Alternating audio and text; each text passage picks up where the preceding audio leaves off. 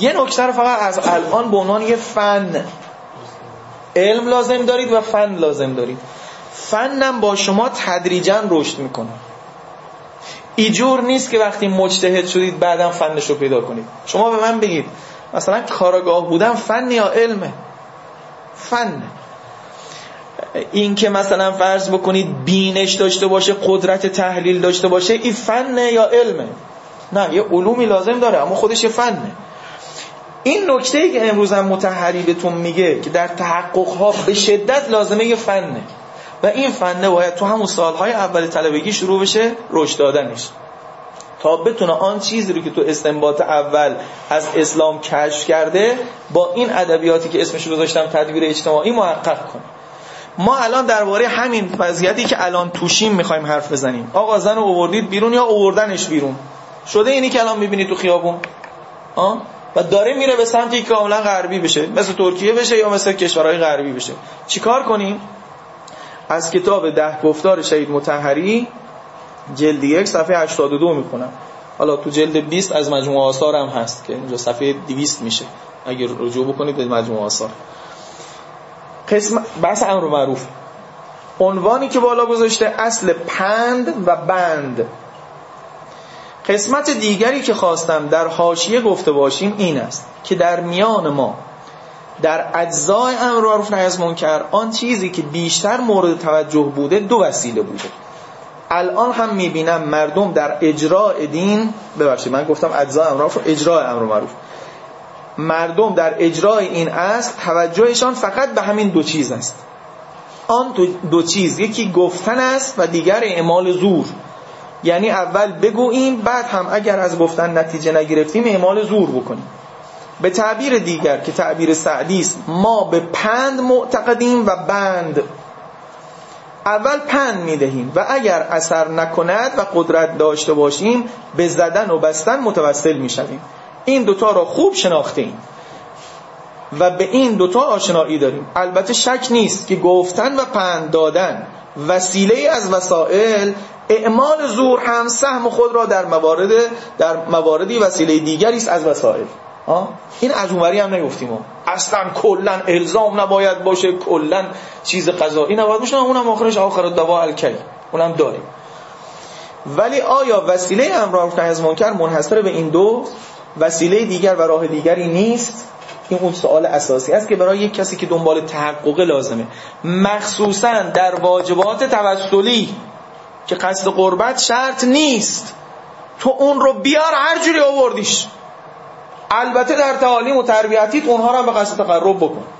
فقط اون چیزی که میاری ضدش نباشه به حسب واقع و استنباط اوله.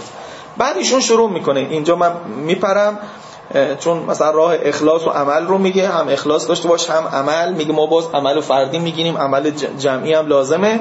اینها رو میپرم تا یه صفحه دیگه ای که لازم دارم. که ادامه همین بحثه رو دوباره تعقیب می‌کنه. صفحه 86 اینجور شروع می‌کنه. عنوانش اینه. انتظار بیش از حد از زبان و گوش. حالا می‌خواد بگه پندی که لازم بود کافی نیست. بعد تو خیلی سر پند حساب کردی. جای پند تو ادبیات امروز بذارید کار فرهنگی. جای پند امروز بذارید کار فرهنگی. یعنی هم نصیحت کردن هم بنر زدن نمایشگاه زدن کار رسانه‌ای کردن. خوبه. اما خیلی سرش حساب کردی. فکر حالا هم نمیشه الان. ولی فکر نکن خیلی میشه. نگاه کن. این خود یک غفلت عظیم و اشتباه بزرگی است امروز در اجتماع ما که برای گفتن و نوشتن و خطابه و مقاله و خلاصه برای زبان و مظاهر زبان بیش از اندازه ارزش قائلیم و بیش از اندازه انتظار داریم. در حقیقت از زبان اعجاز می‌خواهیم.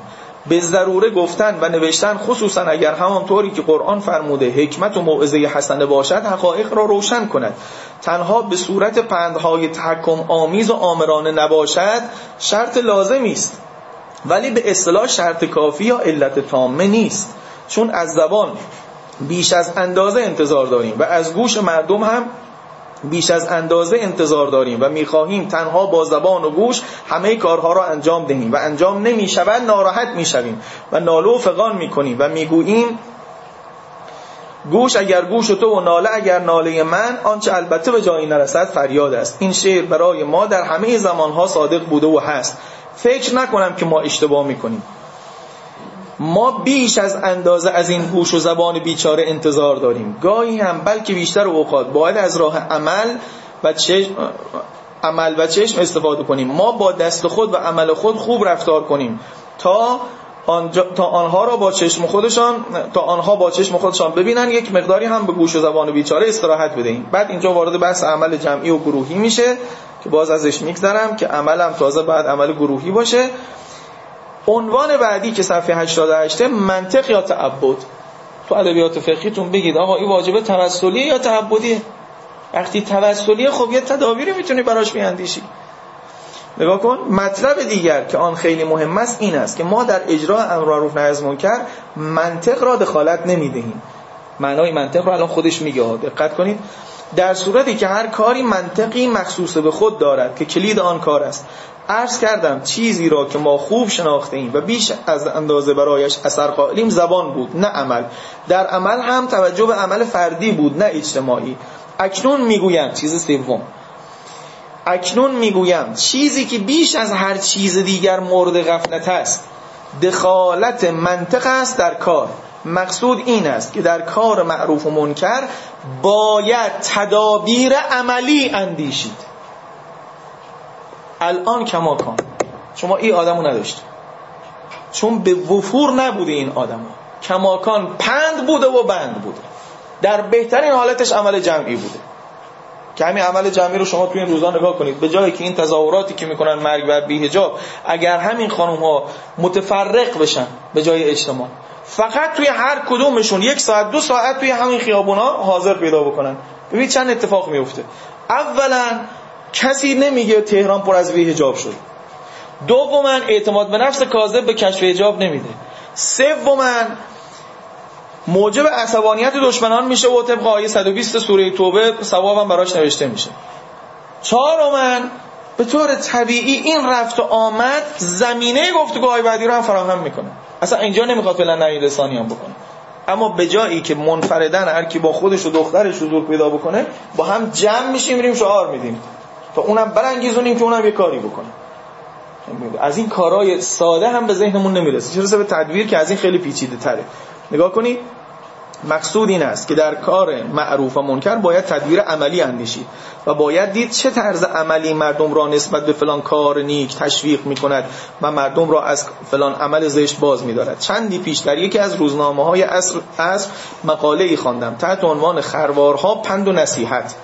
در آن مقاله بعد از آن که نوشته بود که کشور ما خروارها پند و نصیحت به صورتهای مختلف ولی بی اثر است این مثل را ذکر کرده بود. یک جو درمان بهتر از صد خروار نسخه است. بعد نوشته بود چندین سال پیش در یکی از شهرهای کوچک واقع در ایالت فیلادلفیای آمریکا زنها مبتلا به قماربازی شده بودند. ابتدا کشیش ها روزنامه نویس ها خطبا فسها هم تا توانستن راجع به بدی قمار مخصوصا برای زنان گفتن و نوشتن. ولی مثل این حرفای خودمانی مانند گردو روی گنبد سر خورد و پایین افتاد و به جایی نرسید. تا آن که شهردار و محل به فکر افتاد. یکی دو تا باشگاه و نمایشگاه زنانه دایر کرد. و سرگرمی های مناسب در آنجا فراهم نماید. از قبیل نمایش بچه های چاق و تندرست و جایزه دادن به مادران کاردان و از این قبیل کارهای دستی و غیره که هر کدام برنامه و ترتیبات خاصی داشت و مردم را سر ذوق می آورد دو سه سالی از این جریان گذشت که زنهای آن شهر به کلی قمار را فراموش کردند بنده نمونه تازهش گذاشتم یه تحقیق مفصلی که خود اروپایی ها گذاشته بودن تحت عنوان مواد به اصطلاح مشروبات الکلی در جوانان ایسلند. رتبه اول شده بود توی مشروبات الکلی. یه تدبیر اجتماعی اینجور ظرف یه مدت کوتاهی بهترین کشور اروپاییش کرد به لحاظ چیزی. اینو بهش میگن تدبیر اجتماعی. نه فقط حرف زدن و گرفتن که من هنوزم می‌خوام سر حرف بزنم الان خلاقیت بیارم. این را می‌گویند چاره عملی و تدبیر عملی. این معنای دخالت دادن منطق و تدبیر است در مبارزه با منکرات. اگر آنها می‌خواستند به موعظه ها و خطابه های کشیشان و مقاله ها و روزنامه ها قناعت کنند میبایست برای همیشه بنشینن و مثل ما بگوین گوش اگر گوش تو و ناله اگر ناله من. آنچه البته به جایی نرسد فریاد است. از قدیم در میان ما معروف است که زنها زیاد غیبت می‌کنند. الان هم زنهای قدیمی و محجبه در این این که اهل نماز و روزه و مسجد عبادت هستن زیاد غیبت می‌کنن چرا زیرا محیط خانواده خانوادگی قدیمی ما به این سبکی که بود طوری است که زن بیچاره اگر غیبت نکنن حرف دیگر و کار دیگر ندارد. اهل علم و معرفت و کتاب که نیست. اهل هنر و کاردستی و صنعت که نیست. در حال فراغت از زحمات خانه سرگرمی دیگری ندارد. جز اینکه دور هم جمع شوند غیبت کنند. روح بالاخره غذا می‌خواهد. وقتی غذای صحیح نرسد از گوشت مرده تغذیه می‌کنه. ایه با احدکم ان یاکل لحم اخیه میتتن که راجع به همین غیبت است. اینم صفحه 80 حالا من تدبیر عملی رو دیگه تمام کنم. ببینید منظور ما تدبیر عملی روشن شد غیر از پنده و بنده برای استنباط دوم که گفتم پیش برنامه میریم اینجا باید برای اون نقش های فکر یا اون حضور آسیب دیده باید یه فکری کنیم من دو تا مثال کوتاه از خود سیره معصومین مثال می‌زنم مثل اونجایی که از شخصی از نقش های فکر مثال زدیم که نشستن در بالکن بود و قهرمانه. یکی حضور زنان در مسجد نبوی. یکی هم اختلاط در برخی معابر کوفه. انصافا حیا نکنید توی روی من. اگه اینها رو جز اجتهاد و وظایف فقاهت نمی‌دونید به منم بگید تا منم علیکی معطل نشم روایات اینها مخصوصا دومی اختلاطش توی همون مجامع روایی ما که امیر آمد خطبه خان که در برای کوفه شنیدم که زن و مردانتون به هم می‌خورید چرا غیرت ندارید؟ خب تا اینجاش هممون خوندیم. ولی خب بقیه‌اش رو چرا پیگیری نمی‌کنه بعد چیکار کرد امیرالمومنین فقط همین خطبه رو خوند و فریاد کرد که بعد وقت بگیم اگر ناله تو آنچه البته به جای نرسد فریاد است. اینجا آمده توی نقل‌هایی که این جناب جعفر العاملی انصافا آدم محققی است تو تاریخ همین صاحب از صحیح سیرت النبی کتابی داره از سوخ فی زل دولت الاسلامیه. اونجا این چیزا رو آورده. که امیر المؤمنین این معبر رو که الان میگه تفکیک خوب دقت کنید. پند داده بعدش هم تدبیر کرده ولی به تدبیر ساده. نه زنان رو فرستاد تو خانه چون می‌تونه مثلا بگه آقا اصلا تحبس مهان نفر اصلا اینجا جاش بود. یعنی همینجا الان باید می‌گفت. نه اونجایی که ای و توی حرفا میگه. همینجا بگه آقا چون آقا شما جنبش ندارید. برگردید به خونه. خواهش می‌کنم اینو دقت تو مجموعه روایات اهل بیت. اولا زنان بسیاری با خودش بودن. توی لشکرگاه بودن تو کجا بودن؟ ام الخیر رو نگاه بکنید. بعد از امیرالمومنین یکی از مفاخره های ما کتاب بلاغات النساء. بلاغات النساء رو اگه نگاه بکنید کل این زنان رو آورده. زنانی که تو عهد امیرالمومنین خطبه ها رو خوندن اونجا بعدش معاویه بعضیا رو مثل ام الخیر احضار کرده. بعضی هم چون وقتی معاویه می آمده مکه و بعد برمیگشت مدینه اینا خودش براشون وارد شدن. چند تا رو احضار کرده چند تا رو هم خودش اومدن. درباره دو تاشون تصریح به این کلمه هست که میگم. یکی اکرشه یکی همین سوده اولا هیچ کدام از اینها تبری از علی نجست. اینا رو باید ببینیم. من یه تحقیق دیگه می‌دیدم که یک کسی تحقیق کرده از همون قدما که در ماجراهای ارتداد هیچ زنی مرتد نشد. هیچ زنی مرتد نشده. مردان بسیار بودن که مرتد بشن. اما زنها نشدن. اینها به کار میاد. میگم اون وقت برای کجا به کار میاد. اینجا مثلا وقتی امیرالمومنین رو چیزها هیچ کدوم براعت نجستن بعضیاشون حتی رفتن مطالبه کردن مثل سود مطالبه کرده مثل اکرشه مطالبه کرده. گفت آقا مثلا اصلا زکاتمون رو به خودمون بده ما خودمون فقیر داریم چرا برمیدارن میارن؟ در پشت مخاطبش با اکرشه و سوده اینو گفته. اول حسن شما رو فقیر یعنی بابا یه تراز داده و بالا. یه زن سومی متولد کرده. اگر به لحاظ روحی و روانی یه دوره ای اوره بوده الان بردنش اینجا. چه جوری با همین تدبیرها؟ آره آره دقیقاً با همین تدبیر. شما رو فقیه کرده. فقیه اونجا این جرفندیش فقیه مصطلح ما. که فتوا بدید آدمای جرفندیشی شدید نه او جداگونه. اونم جدا هست. زبانتون رو باز کرد. انتقادتون رو باز کرد. ولی اینجا تعبیر فقیه دارید شما رو جرفندیش کرده. چون می‌فهمید. چون عادتا که باز زن کو نفهمه زن کو ایه الان زن داره کردش تو اصلا طوری میکندش توی سوزن که اصلا نمی‌تونه در بیاد معاویه. جلوی همه حضارش. واقعا خار میشه معاویه. خب بلاغات خیلی جالب اینا رو بخونید. واقعا حس می‌کنه. که چطوری مثلا یه زنی اینجور خودش تنها برداشته رفته توی درباری نترس مثلا اینجور حرف زده. خب این تدبیر نگاه کنید. نیامد کل معابر رو تفکیک کنه. اگه این کارو می‌کرد می‌شد طالبان. بگه همه جا پشت پرده. برگردید به خانه یا پشت پرده. نه. همون موزه رو تفکیک کرده ما الان میترسیم بگیم. که آقا نه امیرالمومنین تفکیک کرد یه جنسیتی کرده یه تدبیره باید بریم نگاه کنیم. اصلا مثلا یه سری وقلایی رو انجام داده. اینو وقتی غربی ها کردن ما رومون میشه بگیم. الان غرب دو سه جور تفکیک جنسیتی داره. تفکیک جنسیتی الزامی تفکیک جنسیتی قانونی تفکیک جنسیتی اختیاری. دنیا غرب شناخته شده است. تفکیک جنسی الزامی تو دستشویی است. دستشویی الزامن شده است. اگه کسی رفت تو مردم پلیس میگیردش خب شما میگه چه فرقی می‌کنه؟ که لخت هم خوب همه همه کاری خوب هم می‌کنن. نه باشه اینجا برای او کار نیست. توجه می‌کنید؟ تفکیک یه جای قانونیه. قانونی یعنی چی؟ یعنی حقی است برای شهروند. می‌تونه مطالبه کنه مثل گیت های بازرسی. گیت بازرسی یه خانوم باید اونو تفتیشش کنه. می‌تونه اگه مرد بود بگه من قبول نمی‌کنم. خانم تو بیا و اون خانومی که هست باید بیاد و همینطور بعضی قسمت های تبابتی حتی تبابتی اختیاریش بله یه جاهای دیگه. و شما المپیک زمان مردم چرا شده است حالا ما استدلال دارن ها. میگن تفاوت های جسمی و جنسیتی زن و مرد همراهیشون موجب بیعدالتی میشه. شما می‌دونید مدارس تفکیک جنسیتی آمریکا در دهه گذشته 25 درصد رشد داشته؟ 25 درصد رشد مدارس تفکیک جنسیتی. چرا؟ یه استدلال پشتشه. با جامعه هر زده بعدم تدبیر کرده. گفته ساختار ذهنی فراگیری زن با مرد فرق می‌کنه. یه درس وقتی میدی برای دوتاشون یکیش میفته بالا. این خلاف عدالته. جداش بکنید. و بعدا راندمان تحصیل هم اومده بالا یعنی بعدش هم تدبیر اینا کارهای اوغلاییه دیده اه اه تحصیلم که رشد کرد بهتر شد. 25 درصد رشد کرده. ما متاسفانه بعد از اونها سوغات بیاریم. بلد نیستیم بریم اینها رو سیری امیرالمومنین در بیاریم. اگه رفتیم هم طالبانی بهش حکم میدیم. ببین علی علیه السلام هم جدا کرده. خب همه معابر جدا که پای زنانی که تو کاروانش بودن چیکار بودن؟ اینا چرا جدا نبودن؟ اینا چرا پشت پرده نبودن؟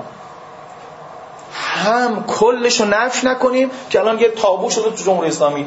تا میگه تفکیک جنسیتی انگار فوش دادی حالا میگه مثلا اصلا چرا مترو هم جدا باشن؟ چرا فلان؟ اه. بابا اینو دیگه بقیه دنیا هم جدا هم. اون نکته چیزم که عزیزمون گفتن صاحب جواهرم آورده که خب دوره ای بود که نه تنها پرده ای نبود دوره هنوز قبل از فتح خیبر بلکه حتی مردان لباس کافی نداشتن.